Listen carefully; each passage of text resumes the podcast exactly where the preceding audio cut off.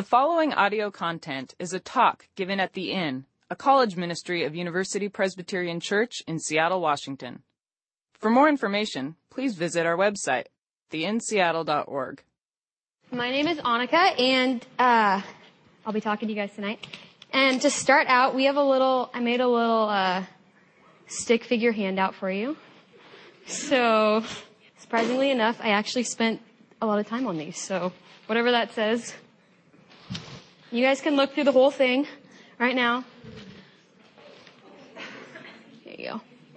Okay, like I said, my name is Annika, and uh, I'm going to start tonight by telling you a little story. I went to college down in University of Puget Sound, and uh, one of the things we loved to do down there was on our ski team. We weren't we weren't the best, we weren't the worst, but we were always the best dressed, and we always had uh, crazy costumes. 80s was our favorite genre, so we loved 80s sweatsuits, we loved 80s prom dresses, we loved fanny packs. We pretty much, fanny packs. Um, we loved it all. So I lived with some of my friends from ski team my senior year and we had an epic costume box that we had accumulated over the last four years. Um, also down there, they have a ministry that's similar to this. So they have interns, they have people on staff, and my senior year, I was friends with some people who were on staff, and I thought it was really cool that I was kind of friends with them. My core group leader was um, on staff, and so I had gotten invited on Facebook to this party, and it was a costume party. And it was one of these girls, it was her birthday, she was a graduate, and I was like really excited to go to this costume party because one thing I have a lot of is great costumes. So I was gonna go to this costume party, I was gonna look really cool, I was gonna impress people. Um, so I was digging through the box, and we had a ton of 80s, and a ton of Western. And I was like, okay, 80s or Western? And I was like, why don't I just combine them? so I had my jeans, I had my cowboy boots, I had my hot magenta 80s prom dress, I had this vest that was like, I don't know what kind of skin it was, but it was like this long and white, maybe cow or goat or something. I had my vest, I had my cowboy hat, I'm ready for the party. So I'm walking up to the house and I look and I get right, it's like little steps up and I look in the door and it was not what I expected. There was three girls were like, oh my gosh! And like ran over to the birthday girl and we're like looking at her left hand and we're like screaming and I was like, not a costume party. Surprise engagement party. I was the only one who wasn't close enough friends to get the memo that it was it was not the costume party. So here I am in my magenta dress, my vest, my hat, my boots, ready to party, and missed the memo. So, um, embarrassing moment for sure. Definitely took off the outfit and just rocked the boots and the jeans and the tank top. But it was okay. But um, that story was just one of many times where what I had expected did not play out as I thought. And that story, it, it led to embarrassment. It led to a great story to tell someday. But um, I think that this expectation, this idea of expectations, and things not working out how we think happens to us every day. And I think when we, when it happens with our faith, sometimes it's, the consequences are more than embarrassment. Lots of times there's a lot of pain and a lot of frustration and a lot of hurt and a lot of confusion because we expect something of God or we expect something to happen and, and it doesn't work out that way. One reason that I am excited to talk about this tonight is I'm someone who it's really, I'm really easily excited someone has an idea, if they're going on an adventure or anything, I can get so excited for it. But at the same time, that means that um, I'm someone who, if it doesn't work out, I get disappointed easily. And I think disappointment is one of the hardest things. It sucks. It totally sucks to be disappointed and to have these expectations for something to turn out or for a relationship or for just a day planned and have it not go that way. Um, so tonight we're going to look at what do we do with expectations of God that don't turn out. And I know that this is a topic that I don't have the answers to, but I have a few things that, uh, that I've seen, some patterns that I've seen in people's lives and in my life and in the life of Job, who we'll look at tonight, and um, just ways that kind of he people walk through this hard situation. Uh, the first thing I'm going to look at are there's two different huge questions that I think always come up when we're talking about expectations with God. And these are huge things that people have been debating and discussing for years, and really smart people have written tons of books on them, and no one knows the answers. And the first one is prayer. Prayer is this thing that is incredibly mysterious and, um, some people pray and they don't expect God to do anything. And some people pray and they expect God to answer their prayer right away. And whatever your view of prayer is, I'm sure you've encountered some sort of uh, failed expectation and some sort of time where a prayer didn't get answered that you thought might, or you thought God wasn't listening and then he answered your prayer, or something like that happened. Um, the second one is this idea of why do good things happen to, why do bad things happen to good people, or why do good things happen to bad people? Or this kind of this idea of suffering, or why is there suffering? Why is there pain in the world? Why, if God is good, does this stuff happen? Why are innocent people murdered? Like all these huge questions that that lead us to the question of why. And um, and I think in this question of why, when we're like, why God? Why is this happening? Why didn't you answer my prayer? Why is this like this? I think within that question of why, there's there's always some sort of expectation that was failed to be met. If you look back, if you trace back, okay, if you turn on the faucet and water comes out, you don't ask why. But if you turn on the faucet and no water comes out, you're like, huh, why? Why is there no water? Because you're expecting water. And I think the same thing is when we ask these questions of why, there's some sort of expectation that hasn't been met.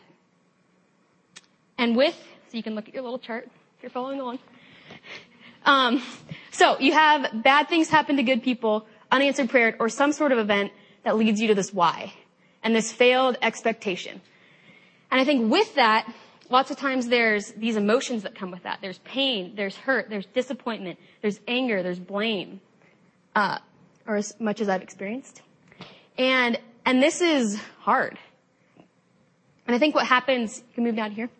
What happens in our society is we kind of have this huge baggage right there and we outwardly pretend like everything is good.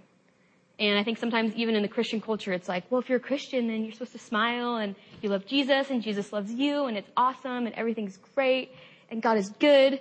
And so outside we're, we're smiling even though we have this huge load that we're carrying. And lots of times people, even if they ask you about it, you're like, oh, I'm fine. That's totally fine.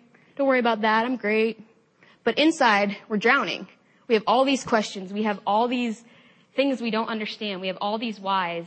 And sometimes it can be a really lonely and frustrating place because you don't feel like you can ask questions or you don't know where to ask them or you don't know what to do with that. And I think the first, uh, and what we're going to do tonight is look at the book of Job. And Job, lots of times people think the Bible is not relatable, and especially the Old Testament. But tonight we're going to look at this man, Job, from the Old Testament and, and see how he kind of dealt with these failed expectations. So pray with me. Dear God, uh, thank you for tonight. Thank you for another chance to meet together. Um, Lord, thank you for the Bible and stories. And um, God, I pray that as we talk about something that is way too big for me to talk about, Lord, that you will show up. God, that you will help um, each of us to hear what you you want them to hear. Lord, that we may learn something from from Job and from your word and more about you tonight. In Jesus' name, amen. So Job was this man and he, he had a ton of money.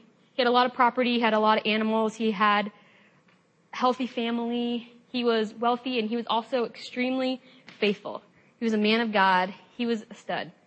Even God says, this is a quote from God, he's blameless and upright, a man who fears God and shuns evil. God said that about you, you'd have to be a stud. So Job is a good person, and um, he falls victim to just the the chaos of a broken world. And he, um, one day, he's sitting there, one of his servants runs in, and they say that all of their oxen and donkeys have just been, what's it called, stolen. Or like thieves have come in, stolen all them, and taken them away. And for these people, all of their livestock and their crops, that's their livelihood, that's their wealth, that's their inheritance, that's their investments. So that's a huge deal. And as that guy's finishing, his one servant's finishing, another servant runs in and he's like, oh my gosh, this huge fire broke out. All your sheep are burned. All the servants are dead. I'm the only one who escaped. And as he's leaving, another guy comes in and he's like, you wouldn't believe it, but the people came, they took all your donkeys and they ran away. And they put the servant, yeah, they like held the servants up to knife, knife point. And then the fourth, as that guy's leaving, the fourth servant comes and says, hey, I was just at your son's house. He was having a celebration with all your kids. The house fell. They're all dead. So within a matter of, I don't know how long that took, but he, he lost all of his animals. He lost his entire family, his entire her- inheritance, all of his wealth gone. And so Job is definitely a victim to this question of why? Like, what the heck is going on? And how Job responds is he is, um, he tears his clothes and he rips his beard and he's mourning, but he says, naked I came into this earth, naked I will leave. And he maintains his faithfulness. And, but then a few days later, uh, he wakes up and he has these horrible boils, which are like these big pussy blisters all over his body. And he's in extreme pain and, and it's kind of like the last straw for him. And you see him kind of shut down. And maybe some of you guys have experienced that where you've had one hard thing happen and you've rallied. Two hard things happen, you rally. Three hard things happen, you rally. But eventually you get worn down to the point where it just gets hard. So here's Job. He's a mess. Uh, some of his friends come, travel across the country to see him, and it said that three of his friends came, and when they saw him, he was in such a bad state that they didn't say anything.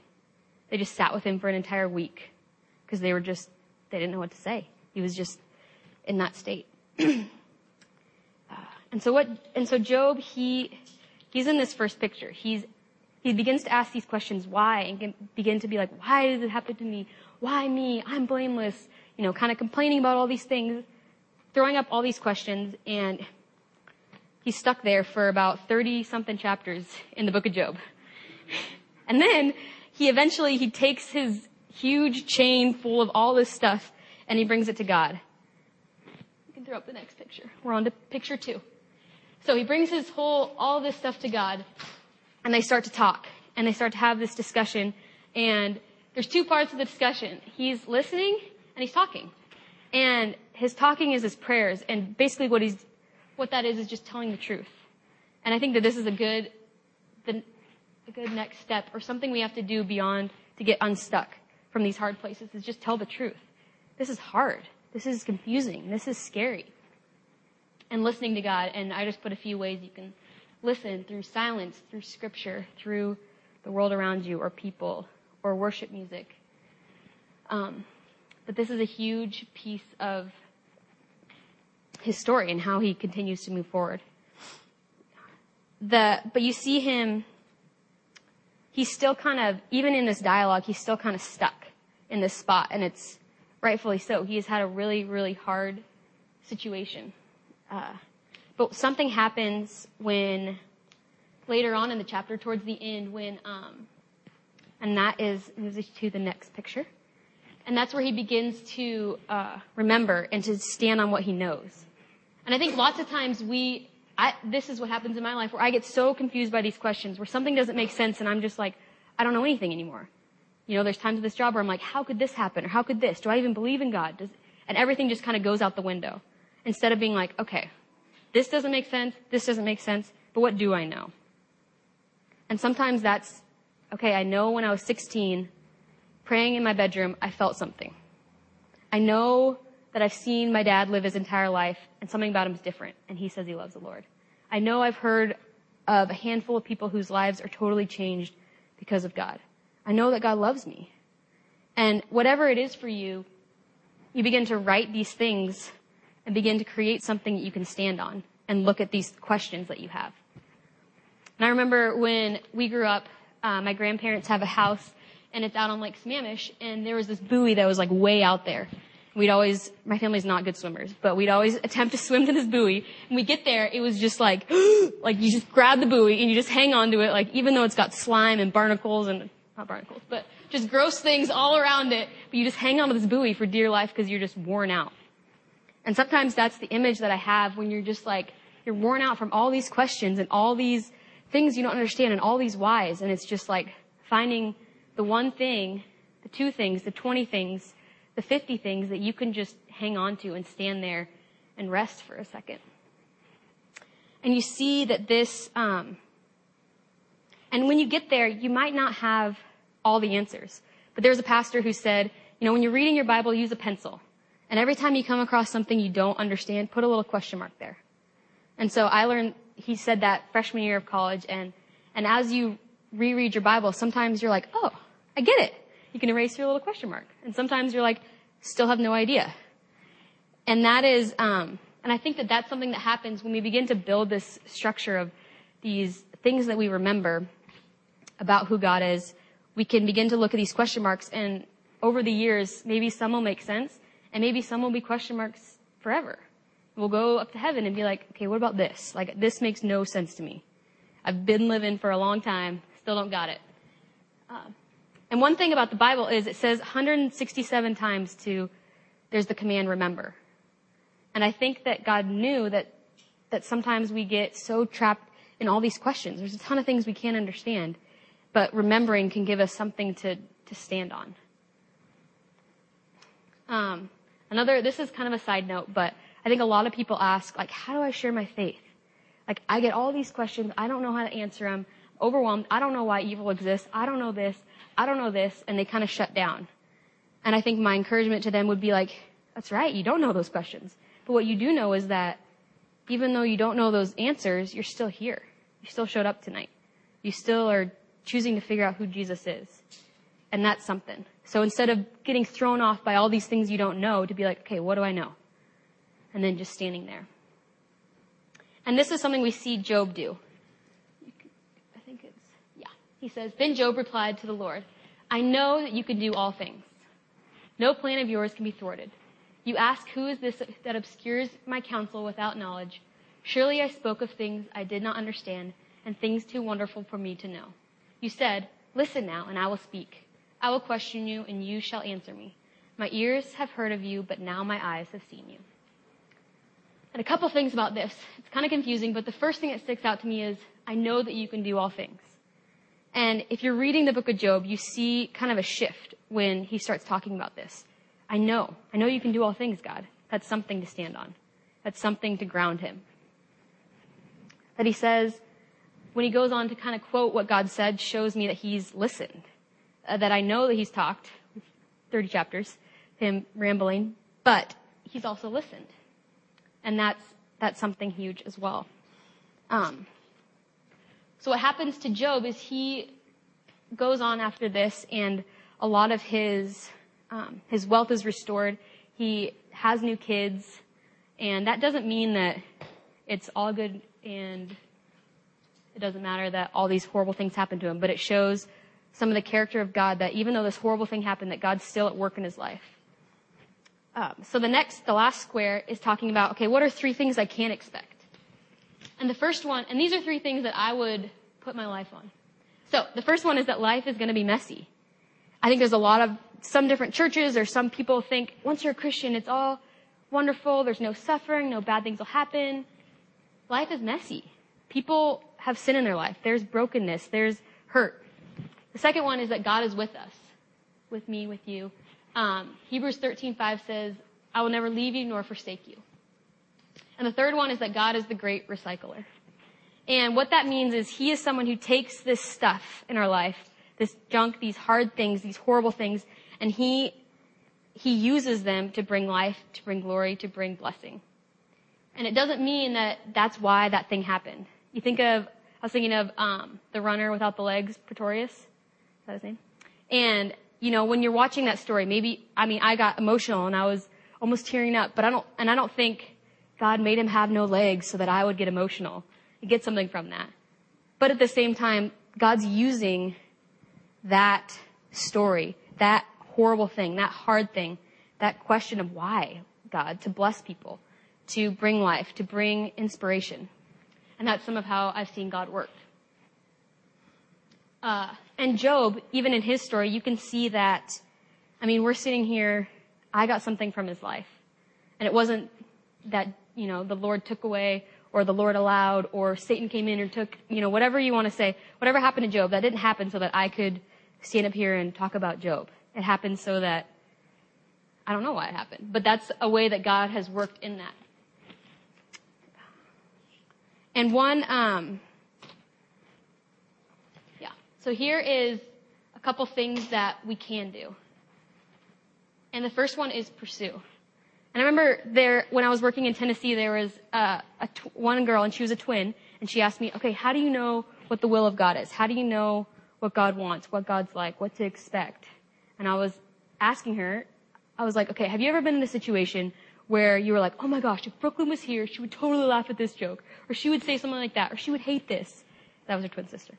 Or like, you guys have probably had friends where you were like, oh my gosh, you should have been there, you would have loved this, Kelsey, and stuff like that. Have you guys all experienced that, where you just can picture one of your friends and what they would say? And that's because you know them, because you spent time with them, because you've listened to them and talked to them and shared with them and lived life with them.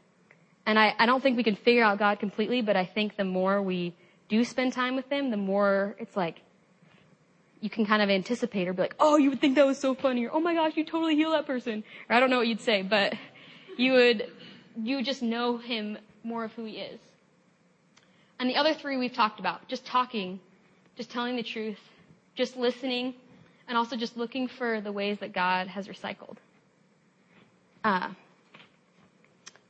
so, what I want you to do right now is under the little mountain, little rock, write, God is with me, and write, God recycles. And also write maybe one or two, just take one minute, write maybe one or two other things that you can stand on, things that you, you know to be true, things you've experienced, things you know.